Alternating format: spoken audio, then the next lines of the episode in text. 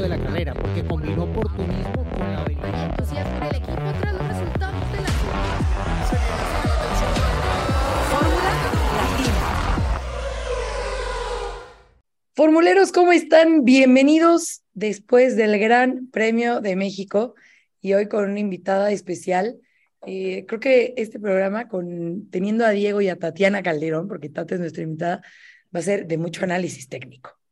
A ver, a ver si le llego a la, a la altura, como eh, después de este Gran Premio de México, que creo que esperábamos un poquito, un Gran Premio más entretenido, ¿no? No sé cómo, cómo lo vieron, me parece que fue un poco plano, pero nos entregó buenas cosas, ¿no?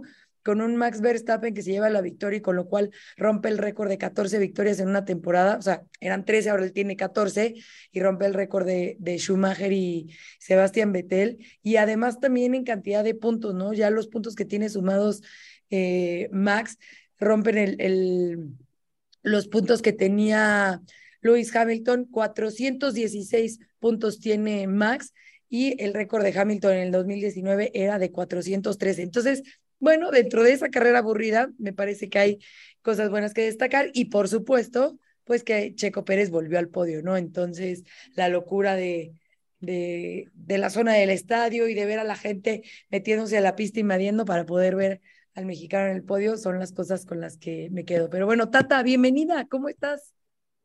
Hola Gis, Diego, un gusto estar de vuelta después de, de varios meses o años de, de Fórmula Latina, verla crecer también y bueno, además estar aquí presente en el Gran Premio de México, que como tú bien dices, Gis, creo que la fiesta era más... Eh, pues como fuera de, de, la pista que lo que la carrera nos, nos dio, pero pero la verdad sí contenta de, de, ver a Checo ahí en el podio, lástima esa, esa parada en pits porque creo que había sido una interesante batalla con, con Hamilton, sobre todo por ese, esa estrategia tan, no rara, pero un poco más arriesgada de, de Mercedes poner el compuesto duro cuando hacía un poquito menos de, de calor ayer que el, que el resto de fin de semana, pero muy contenta de estar con ustedes hoy. Sí, eh, vamos a ver qué fue lo que pasó con Mercedes, porque me parece, Diego, que en un momento cuando cambiaron del neumático medio al duro, pensábamos que al ir a una sola parada les podía funcionar. Incluso hubo un momento en que sus tiempos iban bajando, pero después ya eh, le dieron la razón a Hamilton con ese mensaje y George haciendo esa parada en la última vuelta, ¿no? ¿Cómo estás? Hola Gis, hola Tata, gracias por acompañarnos hoy en Fórmula Latina. Un saludo a todos los formuleros también que seguramente estuvieron muy atentos durante estas últimas dos semanas realmente porque ha sido pues un poco Austin el previo de lo que era llegar a la gran fiesta de, de la temporada, que lo ha sido por la cantidad de público que hemos eh, visto pasar por las tribunas, cerca de 400 mil seguidores asistentes que han asistido, que han eh, estado presentes durante los tres días en la sumatoria, bueno, rompiendo el récord, ¿no? Ha sido un fin de semana de récords por muchos, por muchos lados, ¿no? Récord de asistencia, récord de carreras ganadas en una temporada, récord de puntos en una temporada, récord de pit stop con estas ruedas de 18 pulgadas con lo que hizo McLaren con Richardo. En fin, creo que, bueno, para el equipo Red Bull todavía más récords por conseguir, ¿no? Nueve carreras consecutivas ganadas, eh, igual a su mejor racha histórica, 19 podios consecutivos que también igual a su mejor racha histórica. Y en Brasil, bueno, pueden dejar nuevos hitos en eh, la historia del equipo. Todo esto, pues, eh, curioso que sea en una temporada que arrancó con un doble retiro para ellos y bueno, 19 carreras después estamos ante la temporada tal vez más dominante en la historia del equipo Red Bull con todas estas marcas que está dejando Max Verstappen en asociación también con Checo Pérez porque los números del equipo obviamente cuentan el trabajo de los dos pilotos. Sí, con el resultado que obtuvo Checo este fin de semana y que a Leclerc, porque Ferrari no tuvo un buen fin, eh, Checo por ahora eh, está segundo en el campeonato de pilotos, entonces, bueno, con la ilusión de hacer ese 1-2 que obviamente eh, recuerdo el, el, jueves que le pregunté a Checo que qué tan importante era para él ese segundo lugar en el campeonato de pilotos y me dice, la verdad me importa más ganar aquí, ¿no? Ese era su sueño, el poder ganar en casa, pero bueno, desde el sábado con la sesión de clasificación tuvo un problema eléctrico, le costó mucho la, la clasificación, incluso se decía sorprendido de haber llegado a P4, arrancar en la cuarta posición, porque no tenía eh, cómo, eh, o sea, era un problema eléctrico que le, le, impedía saber bien las zonas de DRS, incluso la comunicación. Tenía muchos problemas para poder estar en, así que como punto fino con su auto para poder hacer eh, la mejor vuelta y saber aprovechar o poder aprovechar todos los beneficios que el auto le da para poder hacer una vuelta perfecta. Entonces, bueno, arranca cuarto y luego, como lo mencionaba Tata, ¿no? Pues esa parada en pits, cinco segundos que sí afecta, claro, lo intentó eh, recuperar en pista, estuvo muy rápido y pudo hacer incluso eh, rebases a, Ferrari, pero sí, sí, sí le afectó bastante, ¿no? Sí, yo creo que eh, o sea, todo lo que, lo, que pasó, lo, que, lo que causó esa parada fue perder el segundo lugar, eh, en mi opinión, ¿no? Creo que eh, era un intento de undercut de, de Red Bull que si, si la parada hubiese sido normal, habría salido por delante de Hamilton, ¿no? Ya obvio, Hamilton habría podido atacar, no sabemos qué habría pasado, pero por lo menos allí casi que diría que estratégicamente fue lo correcto. Creo que pues Tata estaría de acuerdo. Sí, de acuerdo, además porque él justo, además, por eso le tocó pasar a, eh, a uno de los Ferrari, perdió tiempo ahí, eh, no solo en la parada, sino donde salió, porque pues obviamente nadie está creyendo que la parada va a ser de cinco segundos, ¿no? Una, una lástima porque yo creo que sí con los duros como que Mercedes, eh, como también lo, lo comentábamos un poco antes, eh, en el desayuno, Diego y yo. que, ¿Por qué no me invitaron? Está un poquito lejos, pero era como eh, Russell quería quitarse ese neumático duro sí o sí, eh, incluso si le tocaba inventarse que estaba pinchado eh, por quitarse ese, ese, neumático. Entonces, qué lástima no haber podido ver ese, esa, esa pelea de, de Checo Hamilton. Eh, por ese segundo lugar y pues no sabes, ¿no? Eh, al final sí, de pronto Max, que nunca regala nada, pero pues, tendría un motivo más de, de, ir un poquito más despacio. ¿No pensaron en algún momento que a lo mejor eh, George podía acercarse a Checo? Sí, sí, pues en un momento lo hizo, de hecho, pero... Iba pues, bajando no, no mucho fue, los tiempos. Sí, no fue, a ver, no, no, no fue lo suficientemente contundente y creo que pues en realidad lo que los, los, los mató a los Mercedes fue ir por un neumático que, en definitiva pues no, no le funciona a ellos, sino le funciona a muchos otros, ¿no? Porque detrás de Mercedes hubo otros eh, como los Alfa, por ejemplo, eh, los Alpine, que fueron con esa misma estrategia y al final pues perdieron contra Richardo, incluso Richardo penalizado con 10 segundos, ¿no? Eh, eh, Richardo hizo lo contrario, hizo lo que quería Russell, eh, que fue que le dieran el neumático soft para el final de la carrera, extender más la primera parte eh, y pues al final creo que lo que hizo él prueba que esa era la estrategia correcta y creo que Russell también lo reconoció y, y bueno, pasa, ¿no? Lo, lo, lo, que, a ver, yo creo que un equipo como Mercedes que están bus buscando una primera victoria este año van a asumir riesgos y creo que en cierta medida lo era esta estrategia para ellos pero lo que a mí me defraudó un poco es que hubieran hecho lo mismo con los dos autos, teniendo pues dos cartas para jugar con la victoria, incluso, pues, a ver, es que no iban a perder nada. Si, si por mal que le fuera Russell, iba a acabar de cuarto. Entonces, ¿por qué no intentar algo diferente con él si ya, eh, a ver, eh, jugar a que se cayeran los neumáticos medios de los dos Red Bull para ganarle a los dos la posición? Pues sí, pero si pueden jugar una carta extra, ya no hay nada que perder, hombre, ¿por qué, jugarle la misma eh, estrategia a los dos pilotos, no?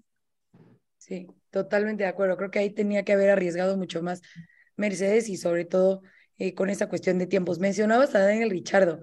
Eh, después de tantas carreras que lo hemos visto sufrir, ¿no? Que no ha encontrado, vamos a decirlo así, que no ha visto la luz eh, el Gran Premio de México se le dio muy bien y a pesar de esa penalización, ¿no? Terminó dentro de los puntos. No sé si por ahí sea como un levantar la mano para 2024 para que los equipos eh, piensen en él y de decir, bueno, él no ha perdido ese, ese talento, ¿no? Porque, bueno, sabemos que es ocho veces ganador de, de grandes premios, entonces eh, seguro que querrá volver y querrá seguir diciendo, a ver, sigo siendo ese Honey Badger y quiero amarrar mi asiento para, para después de ese año sabático que ha dicho que ya de plano tomará, Tata. sí que lo veía una, una entrevista que dio también Ocon después de, de la carrera, porque además como están ahí en, en el de constructores, McLaren, Alpine, eh, que está, está muy, muy tensa esa pelea, hasta él se alegraba de ver de vuelta como ese, a ese Daniel eh, que va cazando, va, se, se, tiran las frenadas con esa confianza y, y creo que es un, un, una una persona muy querida también en el paddock y qué bueno ver que, que, vuelva a recobrar como ese, ese poquito de confianza que ojalá le quedan dos carreras, pues disfrutar porque uno nunca sabe 2024 qué, qué pueda pasar, pero, pero sí que los equipos se, siempre se acuerdan de las últimas carreras, sino la, la última, ah, así que para que se le abran buenas puertas y, y qué bueno ver que, que, además de esa, recupero esos, esos 10 segundos y que incluso sus rivales pues aplauden que esté de vuelta creo que sí, para él, a ver, eh, e-, esa frase que, que, mencionaba Tata, de que eres tan, buen, tan bueno como tu última carrera, ¿no? Y, y, es lo que le dicen algunos de los jefes de equipo a sus propios pilotos. Y, y si en este momento se acabara la temporada, bueno, la gente quedaría pensando, hombre, Richardo definitivamente es que no, no era el de las eh, primeras 19 carreras, sino es más el de esta última, ¿no? O sea, todavía el antiguo Richardo está ahí solo que necesita que le den los elementos para poder estar así cada fin de semana, ¿no? Pero pues yo dudo que esto obviamente lo impulsará también a él eh, a colocarse en la mejor posición posible de cara a tratar de regresar a la parrilla en 2024, que tampoco pues eh, se puede dar por sentado que lo, que lo vaya a conseguir, ¿no? Claro. Entonces, eh, eh, carreras como esta solamente pues van a ayudar seguramente ese, ese objetivo, esa intención y más allá de eso creo que el equipo tendrá que entender qué tuvo Daniel esta carrera que no ha tenido en las otras, ¿no? Desde el punto de vista técnico sobre todo porque eh, es así, si, si él tiene el auto que necesita, si el auto hace lo que él quiere, aunque no sea perfecto, pero que se acerque más a lo que él necesita, ya reaparece ese Daniel que estaba refundido hace muchas carreras, ¿no? Eh, y ojalá que, que, pueda seguir, ¿no? Porque eh, se va Fettel, eh, se va Richardo, o sea, se pierden dos grandes personajes de la Fórmula 1 que pues hoy en día no solo es los eh, pilotos, sino también los personajes que, que, en que se han convertido ellos, ¿no? Por lo que hacen dentro y fuera de la pista y, y son parte del show y eh, sería pues muy, muy triste que, que, no estuvieran presentes en alguna calidad al menos durante la próxima temporada. Ahora que mencionas a, a Sebastián Vettel y como parte ya del anecdotario me voy a adelantar un poquito, pero sabemos que muchos pilotos, luego cuando se retiran, eh, muchos se vuelven comentaristas, ¿no? Y los vemos en el paddock y están ahí eh, pues dando sus opiniones y todo, porque claro, así como Tata hoy que está con nosotros, desde ese punto de vista de piloto, pues es muy distinto de cómo se observan las cosas y las situaciones en pista. Entonces, eh, ahora que tuve la, la oportunidad de hablar con él, le decía yo, bueno, y entonces que el próximo año le digo, vas a compartir micrófonos conmigo, o sea, del Gran Premio de México. Me decía, no, no, no, no, no, el micrófono no. Este, eso mejor se lo dejo a los que, a los que saben hacerlo. Entonces, bueno, eh, tener otros planes, eh, Sebastián, para ahora su retiro. Ya sabemos, obviamente, todo esto que le encanta, activista y todo lo que nos ha estado medio compartiendo en redes, que todavía dice que es muy nuevo y que todavía no, no se siente tan convencido o tan, no convencido, pero como tan... Eh, tan cómodo usando, usando las redes que apenas está incursionando, pero sí me dijo que, que por ahora la televisión no, no va a ser su, su trabajo al, al, retirarse. Pero bueno, eh, volviendo al tema de la carrera, eh, Max imparable, ¿no? O sea, desde, el, desde la largada ya él eh, dominó de principio a fin, o sea, él en su rol, en su mundo, en su siempre que nadie lo se le acerque, que Mm, ni le iban a llegar, ¿no? Me gustaría que habláramos más de Checo por la cuestión de lo que significaba eh, estar en México y por la afición, que me parece que sí, cada año decimos lo mismo, ¿no? Que si la mejor afición del mundo, que la forma en que se entregan, eh, cómo corean su nombre en cada vuelta, pero sí creo que eh, cada año va en aumento, cada año se siente muchísimo más ese apoyo. Eh, por ahí le llaman la checomanía, Hmm. Me parece obviamente que está pues muy vinculada a que está en, una, en un equipo de punta, obviamente con esa posibilidad que tenía de ganar y por todo lo que hemos comentado de ese efecto de Drive to Survive, que ha venido eh, jalando muchos, eh, muchos más fans y que qué bueno que, que se van uniendo al, al automovilismo, pero em, sí creo que, que, y no sé ustedes cómo lo vieron, que más allá de que qué increíble que, cada vez haya más, de más fans y que cada vez se unan más, que es un poco demasiado ya la gente en el paddock para los pilotos, ¿no? O sea, Checo demasiado abrumado ya con la cantidad de gente y ayer en la noche tuve la oportunidad de estar en un meet and greet con él y decía, ya lo logro dominar, ¿no? En mi carrera, o sea, ya cuando sé que me tengo que concentrar y entrar en modo piloto, bloqueo y no importa lo que haya afuera, ¿no? Ya bloqueo. Pero sí, a veces es demasiado lo que la gente a veces no entiende que, pues este es mi trabajo, ¿no? Y, y tengo que estar concentrado y tengo que, pues, que si ir a una junta o que si entrar a tiempo o que moverme de un lado a otro en el paddock y a veces la gente no lo entiende de ese sentido. Entonces, eh, y no solamente con Checo, ¿no? Con varios pilotos me parece que incluso eh, no les gustó mucho, se están quejando de la cantidad de gente, no solamente en México, pero la cantidad de gente que hay en el paddock. Me tocó después de una entrevista con Carlos que una chava se cayó en una jardinera, Carlos la tuvo que levantar. Entonces, eh, sí que increíble, pero salen mucho de esa concentración ya y de, de cómo, eh, y tú, Tata, me lo dirás, esos momentos en los del fin de semana que pues es como, eh, como lo, lo, explicaba así tal cual Checo ayer. Eh, cuando el futbolista va a meter un gol o está por tirar un penal, sí, ok, está el estadio, pero no está la gente encima de él, detrás, y que no se puede concentrar y que eh, pues al final el futbolista tira el penal solo, ¿no? Y acá pues están, y, y hay, existe ese contacto físico. Entonces se vuelve un tanto más complejo para, incluso hasta para la concentración, ¿no? ¿Cómo lo ves, Tata?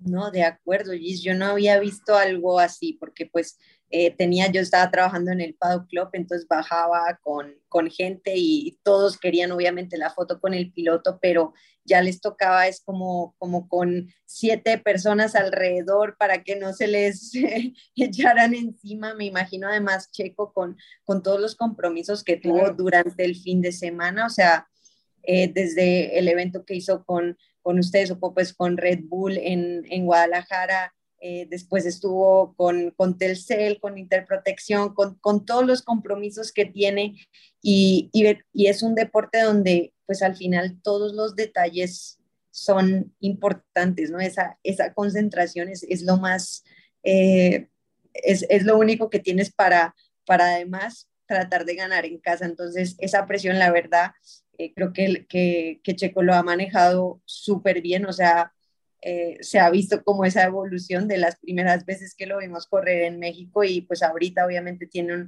un, auto que le permite más, ¿no? Pero pero sí como piloto yo también creo que lo que uno más aprende es como a eso, ahorita estoy como en modo automático, estoy pensando en lo que tengo que, que hacer en la pista y sonríes acá, la foto acá, el, el, autógrafo, pero es, es impresionante aquí en México, o sea, yo nunca había visto tanta gente, tanta afición, tantos fanáticos queriendo fotos de los pilotos, no importa, hasta de los, de los eh, mecánicos de los equipos, no importa, tú tienes eh, la camisa de Red Bull, quiero una. Bueno, y, y es que yo, yo, nunca había visto tanta ropa de Red Bull en una pista.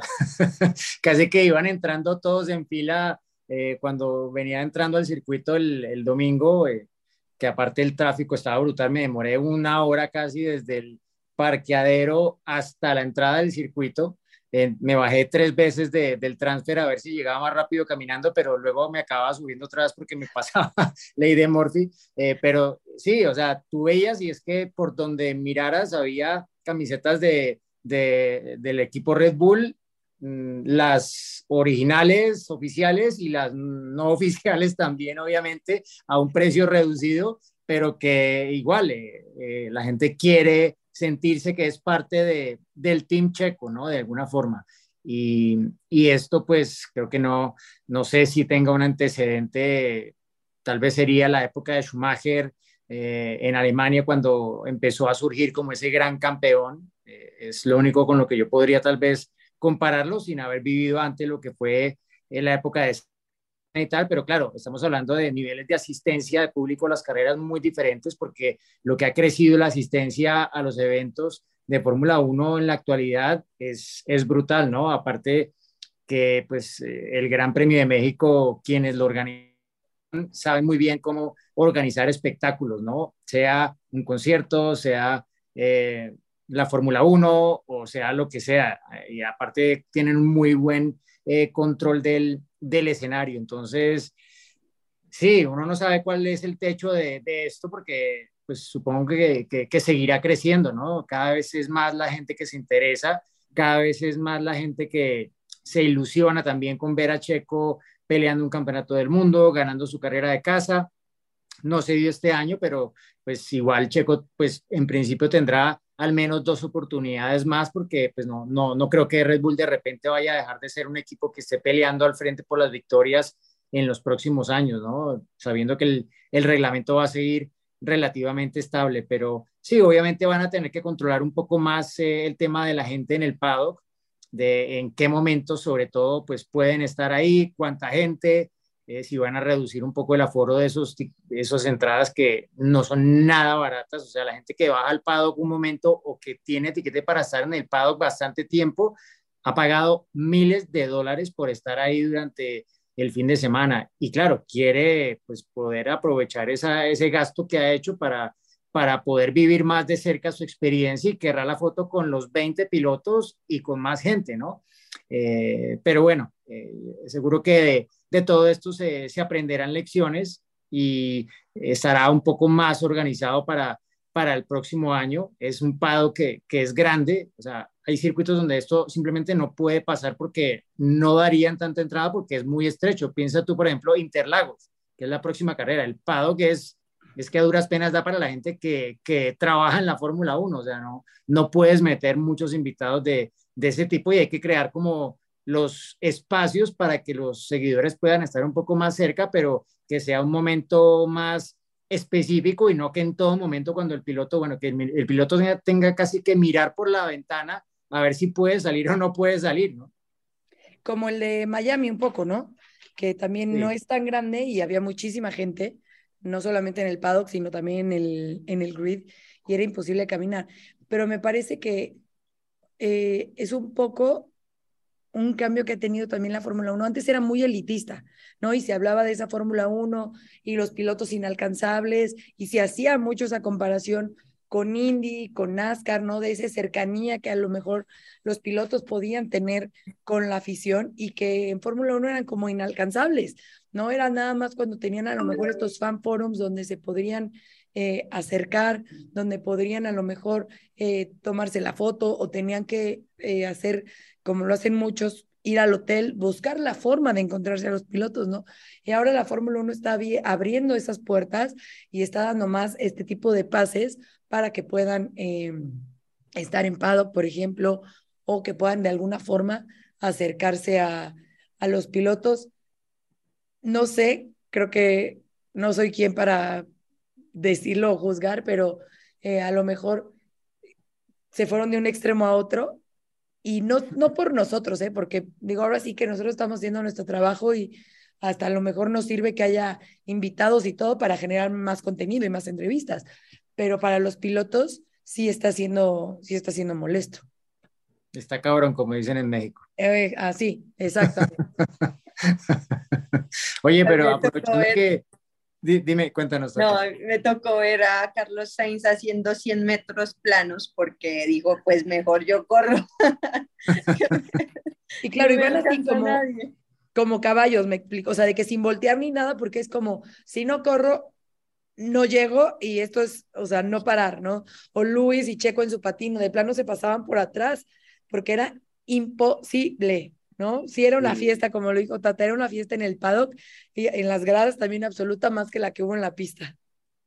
Y, y lo otro que, pues aprovechando que, que está Tata y, y, que pues ella ha tenido la oportunidad de correr también en, en bueno, ya hace unos años eh, con Max Verstappen, pues ella, ella lo ha conocido desde que empezó a correr en carros. Tata, la, la primera vez que Max corrió un campeonato de, de fórmulas, eh, tú estabas ahí en la, Florida Winter Series, luego compartieron en la Fórmula 13 Europea FIA, eh, hasta rivalizaste con él rueda a rueda en, en, ambos campeonatos en algunas ocasiones.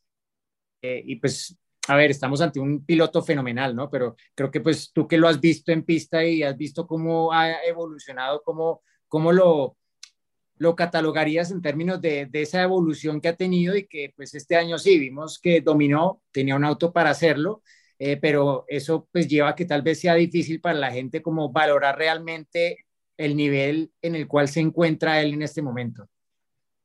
No, creo que Max es, es un monstruo, de verdad. Eh, yo me acuerdo pues esas las primeras carreras que hacía y uno veía sus, sus vueltas on board y tú lo veías que iba al límite y decías, no, este, falta poquito para que se la pegue, o sea, esto es suerte que, que, que controló el auto, eh, no puede ser que vaya tranquilo, vuelta tras vuelta, así de incómodo. Y él como que para él no, él no estaba incómodo, él estaba en control corrigiendo el carro y tiene esa sensibilidad para saber hasta dónde lo puede llevar, que, que al principio pues sí creías eso, que, que suerte que no se la ha dado, pero después ya te das cuenta que, que al nivel al que está, la verdad, también ahora lo que ha madurado, porque antes era demasiado eh, fosforito, yo diría, porque buscaba, si, si alguien lo cerraba, entonces no le importaba de que quedara en la carrera, lo iba y lo cerraba igual. Y ahorita como que ya, ya aprendió que que hay veces que, que, que, tiene que esperar un poquito más, buscar la oportunidad de, de pasar sin arriesgar tanto, tiene ese control, eh, pero, pero lo que más me impresiona yo creo es, es también la forma en la que llega al límite tan rápido, ¿no? Lo, lo comentábamos en, eh, pues fuera, eh, en varias carreras, ¿no? Que el, en, llegan a una pista nueva, la primera vuelta que da Max es tres segundos más rápido que el siguiente. Y es que para él él no va arriesgando, su, su límite está mucho más allá. Entonces creo que sí eh, estamos viendo a un, a un fenómeno, no digo que Luis no lo sea, pero, pero que seguro ellos dos son, son algo muy especial y, y pues estamos viendo lo mejor de, de Max, que, que, no, no le va a quedar nada, nada fácil obviamente a Checo estar en su mejor momento y, y tener que, que enfrentarse a Max, pero va a ser mucho más meritorio lo que haga Checo. Pues sí, Tata, de acuerdo, de acuerdo contigo. Se acaba de unir Juan con nosotros. ¿En dónde estás, Juan Fosaroli? En el aeropuerto de la Ciudad de México, ya en un rato por abordar. Muchísima gente. La mitad de la gente que está viajando, justamente la que viene de la carrera. Aquí a unos metros está Mark Sutton, fotógrafo famoso. Está Tomo, el que saca las fotos cuando gana Red Bull. Así que hablo medio despacito, porque si no me, me echan del, de aquí del lounge. Bueno, a ver, nosotros ya dimos un poco nuestras impresiones de lo que fue esta carrera. Eh, coincidimos en que obviamente le faltó un poco de espectáculo, por decirlo así, pero claro, destacando pues lo que, lo que hizo Max de principio a fin, eh, Mercedes y su estrategia, Checo de vuelta en el podio, Ferrari que de plano no encontró ese ritmo este fin de semana, pero tú, ¿cómo, cómo la viste, Juan? Bueno, debemos coincidir que no fue, como bien dicen, una carrera muy divertida. De hecho, le puse menos puntos que cualquiera, pero le agregué por la gente, ¿no? Creo que si no hubiera sido en México esta carrera, estaríamos hablando de un aburrimiento total, pero no, tiene su, obviamente su atractivo, por lo que bien ejecutó la estrategia y el plan Max Verstappen fue intachable, ¿no? No cometió un solo error. Eh, yo también me quedo con una muy buena carrera de Mercedes, sobre todo de Hamilton, porque tuvo toda la carrera tratando de atacar a Max hasta que, bueno, la estrategia no ayudó, se quedaron sin neumáticos, no fue la justa, pero es fácil decirlo después. Así que a mí me gustó, lo de Ferrari ya ellos lo habían un poco anticipado, ¿no? Con las pruebas libres y demás, desapareció del mapa y hubo algunos adelantamientos, algunas cosas interesantes, pero bueno, me quedo con las 14 victorias de Max en el año que confirman lo que, lo que está haciendo y lo que todavía le falta hacer en esta temporada, porque Viene Brasil, donde él fue muy fuerte siempre, así que veremos qué, qué puede seguir dando. Y me quedo con el espectáculo, el Foro Sol, el podio, la gente. Eh, todo es lindo en México. No, no lo estoy diciendo por, porque, bueno, me gusta personalmente, sino porque le gusta a todo el mundo. Recién hace un rato estábamos hablando con quien te mencionaba, los fotógrafos, todos y todos decían lo mismo. Lo disfrutan. Este, el punto tal vez un poco, y no tiene nada que ver con la organización, fue la cantidad de gente que había en el paddock. Lo hablamos, que- sí, justo. Claro, que, que los pilotos este, lo sufrieron y tampoco me gusta ver a pilotos escoltados por guardaespaldas como si fuera un ejército porque creo que se pierde un poco entonces lo que se busca en el paddock. Si vos pones gente y los pilotos este, no se pueden acercar, este, tendría que ser un poquito, y no digo que por, por dónde estamos y demás, pero tendría que haber un poco más de respeto por la gente, no, no, no volverse tan loca por, por tratar de, de invadir el lugar privado de los pilotos. Pero bueno, eso puede ser el único punto negativo. Insisto que no tiene nada que ver la organización porque los pases los da la Fórmula 1. Este, y la organización fue impecable en todos los aspectos, Marshall, comisarios, todo, todo, todo fue impecable, pero eso a futuro habría que ver. Eh, no creo que haya que restringir la gente, sino que la gente sea un poco más este, organizada para tratar de, de estar con los pilotos. Saben que ayer alguien me decía, saben que a lo mejor debería de haber horarios, ¿no? O sea, pero pueden entrar de 9 a 10. Entonces, Claro, 9 a 10 sí, es sí, sí. su tiempo en el que pueden entrar, pueden tomarse la no foto. que estén permanentemente, que no estén Exacto. permanentemente en, en el paddock. Y bueno, pero en Monza hubo mucha gente, pero tal vez no le, le daban un poco más de espacio, a- al- y eso que son italianos, ¿no? Eh, en, en los Países Bajos estaba repleto y es muy chiquito el paddock, sin embargo, también, ¿no? Eh, no- es la pasión que tenemos nosotros. Si pasara en Colombia, Argentina, en cualquier país latinoamericano sería lo mismo. Sería lo mismo. Este, lo vemos cuando en, el fútbol, ¿no? Cuando están esperando afuera del hotel, se le tiran encima a la gente. En Japón son súper fanáticos, pero le ponen una vallita de plástico de un metro y no la saltan. Eh, usted lo sabe. Si le dicen quédense quietos, se paran como. Aquí le dicen quédense quietos y, este, y siguen corriendo, pero porque somos así.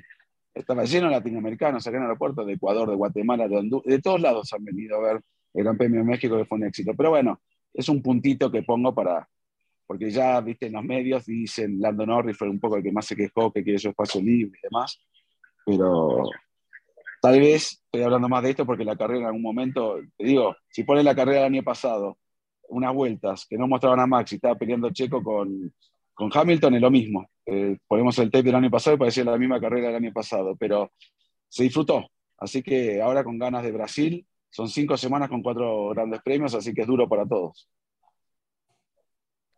O poner una sesión de autógrafos, ¿no? Como yo creo que eso funciona bien. En, Sí. en la Indy te dan como una hora y entonces todo el mundo se forma, les das un espacio, saben que estar ahí, estás ahí para ellos una hora y de pronto eso como que calma un poco Sí, esa desesperación, ¿no? Para, para tomarse una foto.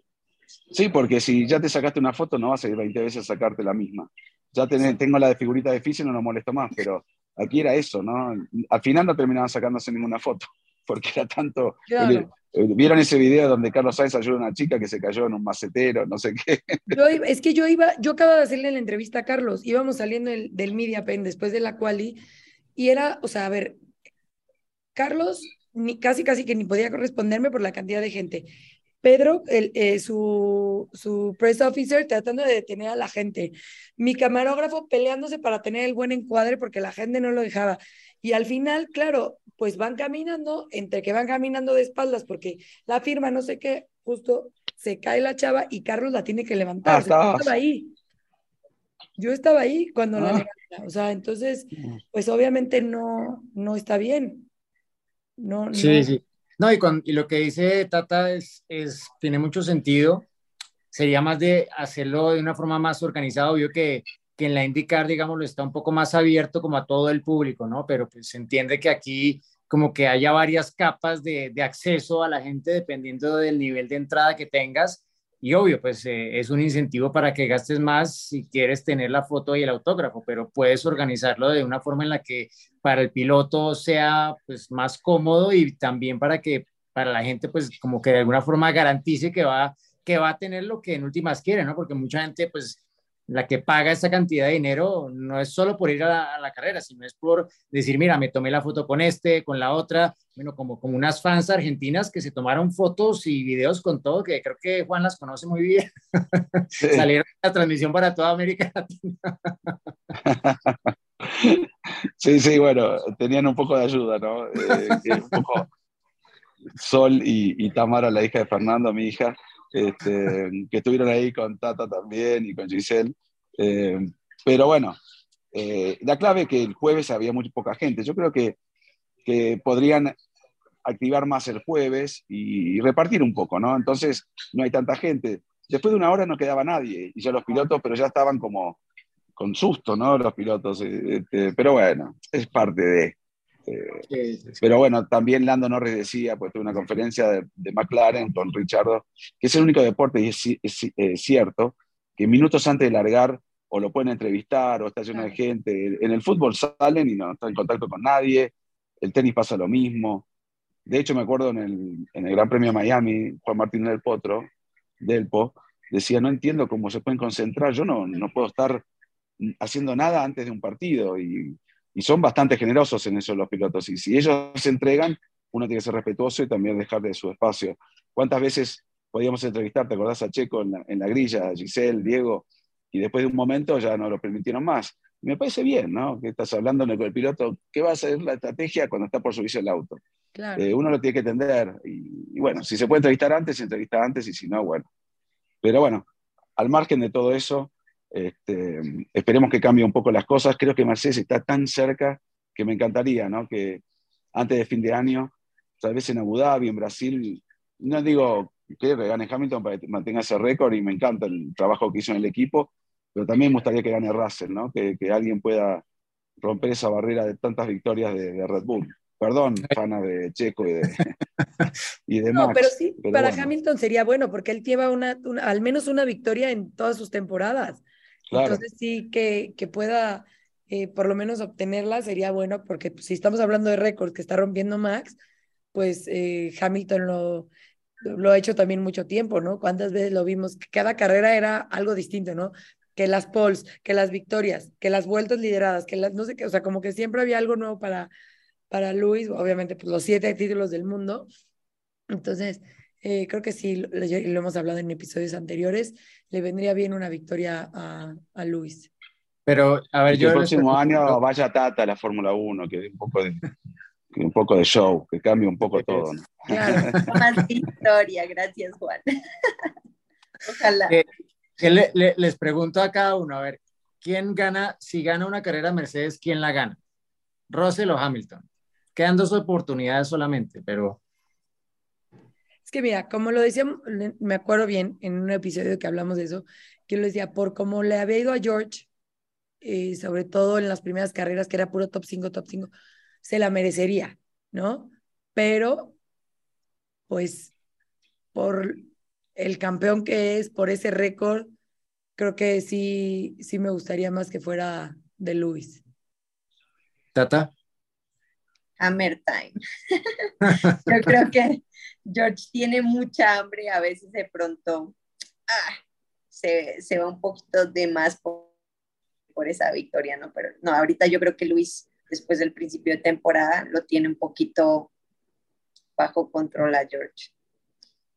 Sí, sí, yo creo que Hamilton, ¿no, Diego? Porque, bueno, escuchaste la nota que le hice mano a mano de cómo dio vuelta el auto, viste que decía las partes simétricas, esto, lo otro, eh, trabajó más que nunca en el simulador, eh, y allí estaba la diferencia. Todo el mundo decía, bueno, eh, qué fácil, ¿no? George lo, limpió un siete veces campeón del mundo, que el año pasado fueron dos pilotos nada más en campeonato, ¿no? Max y, Hamilton. Y de repente, ¿qué iba a pasar? Que Hamilton vino a George y le ganaba él se preocupó por mejorar el auto, están contentos con lo que han logrado hasta ahora y saben que para el año que viene hay una información muy importante.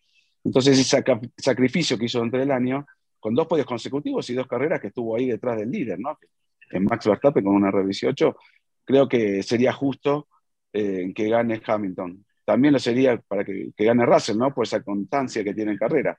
Pero se nota que Hamilton trabajó más para que se mejore el auto. Entonces, el premio sería una victoria. Russell tiene tiempo con Mercedes para ganar de acá a la China. Bueno, y ojo, viene, viene la, la otra carrera de casa de Hamilton, porque como ahora es ciudadano brasileño honorario, ah, eh, entonces, bueno, va a llegar ahí Luisinho Hamilton, tu Brasil. Con algún abucheo entonces para Max, seguro, ¿no? Porque lo adoran a Hamilton. Oye, que, que, muy mal, la afición mexicana, la verdad, muy mal cuando entró. ¿Pero por qué fue? Lo abucharon. Pero ¿por qué fue? Yo, yo no, no, no, no sé si algo leí que no era exactamente para Luis, no, no sé. No me No, quedó pero claro. Fue muy poquita al principio, ¿viste, Sí, Giselle? fue como que de repente como que se luego ya, tran- pero muy mal. después se transformó, eh, pero sí. Y bueno, Eh, chicos, yo me tengo que... Sí, Perdón vamos a despedirnos ya. tiempo. Eh, no sé si, Juan, alguna anécdota. Yo conté ya un poquito ahí una con, con Betel, pero si tengas algo de este fin de semana. O Bueno. Tata, tú, Tata. No, la, la anécdota que tengo y rápido antes de irme es con Better, justo que estábamos grabando el show ahí con Diego y demás. Ya habíamos hace un tiempo, yo le había dicho, venimos como a previo a las entrevistas diciendo, "Ay, te copié el look, me gusta el pelo largo, ¿viste cómo está Better, no? Entonces digo, bueno, ya que tenés el pelo, me- la vez pasada me había dicho, ya tengo el pelo más largo que vos. Y digo, sí, sí, pero me falta tu hincha, dame una. Y dice, bueno, después te digo. Y Brita, se la conoce muy bien, la que está con él, me dice, bueno, después te la doy. Y pasaban carreras y no, nunca me ha dado la vincha. Entonces, La, la bandita momento- que trae, ¿no? la bandita, sí, la bandita en la cabeza. Le digo, Seb, cuando se termina el corralito aquí en México, ¿y qué pasa con, con el headband, no? Como le dicen ellos. Y me dice, te la voy a dar, I promise. Bueno, quedó en la nada, eso fue el jueves, y no pasó nada. Creo que fue el sábado, ¿no, Diego? Que estábamos grabando. Sí, sí, el sábado. Y, y, bueno, estábamos en vivo más que grabando. Y se acerca alguien y yo estaba, estaba ahí, porque viste que mucha gente se acerca a sacar fotos al set y demás. Y veo a alguien que se acerca y me da la bandita en la mano. Y primero mi cara que es como, ¿quién es? Y yo veo a él, ¡ah! Me. Y me la da y me dice, wear it tomorrow, qué sé yo. Entonces, bueno, me la puse para la transmisión. Aquí está, aquí está, espérenme, ahí está la foto. Sí, ahí con Harold, grande Harold. Qué grande. Y Me entonces, este, de bueno, este momento. después cuando lo vi en el pit lane, también, ¿no? Me hizo así, bueno, muy simpático, Vettel. Así que, bueno, esa es una anécdota-. Y me la guardé en un bolsillo, después no la encontraba, digo, no, no puedo haber perdido. Y bueno, la encontré, así que la tengo con... No la voy a usar mucho, pero cada vez que la vea a Vettel me la voy a poner en, en señal de respeto. Así que, bueno. Bueno, los quiero mucho, los dejo porque ya Tornelo creo que está parado enfrente de la fila de... Me falta como una hora para llegar ahí. Hizo la pole. Ya hizo la pole. Llegó hace 18 horas al aeropuerto. Buen vuelo, Juan. Tata, ¿tú tienes algo que contarnos, alguna anécdota? Buen viaje, Juan, y yo, no, la verdad es que de verdad, así, ver correr a los pilotos eh, para no, para llegar a tiempo a una junta, eh, ver la afición, el Foro Sol, porque pues a veces no, no estaba tan de espectadora, eh, y, y lo bonito que, que te reciben aquí los mexicanos, de verdad, eso me quedo con, con realmente con eso y, y de volver a ver como a, a mis amigos de Alfa Romeo que, que, que van liderando ahí con eh, peleando con precisamente con Sebastián por, por ese, ese puesto en constructores. Perfectísimo. Eh, por cierto, también eh, Valtteri Bottas gran fin de semana eh, que tuvo, eh, con una muy buena clasificación. Pero bueno, eh, chicos, gracias. Buen regreso a todos a casa. Nos vemos la próxima semana. Tata, gracias por unirte a los formuleros una vez más. Y eh, pues nada, ¡Viva México! viva México. Viva México. Gracias. Gracias por tenerme. Chao, Bye. gracias a todos. Chao, Chao, chicos. chao. chao, chao. saltó la lengua de adelantamiento de la carrera porque combinó oportunismo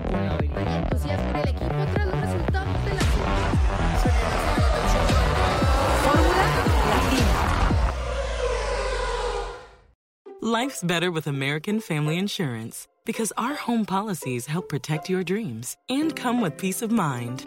Save up to 25% by bundling home, auto, and life. American Family Insurance. Get a quote, find an agent at amfam.com. Products not available in every state. Discounts may not apply to all coverages on an auto or home policy. Discounts do not apply to life insurance policies. Visit amfam.com to learn how discounts may apply to you. American Family Mutual Insurance Company SI and its operating companies American Family Life Insurance Company 6000 American Parkway, Madison, Wisconsin. Hello, it is Ryan, and I was on a flight the other day playing one of my favorite social spin slot games on chumbacasino.com. I looked over the person sitting next to me, and you know what they were doing? They were also playing Chumba Casino. Coincidence? I think not. Everybody's loving having fun with it. Chumba Casino is home to hundreds of casino style games that you can play for free anytime, anywhere, even at 30,000 feet. So sign up now at chumbacasino.com to claim your free welcome bonus. That's chumbacasino.com and live the Chumba life. No purchase necessary. Group. Void prohibited by law. See terms and conditions. 18 plus.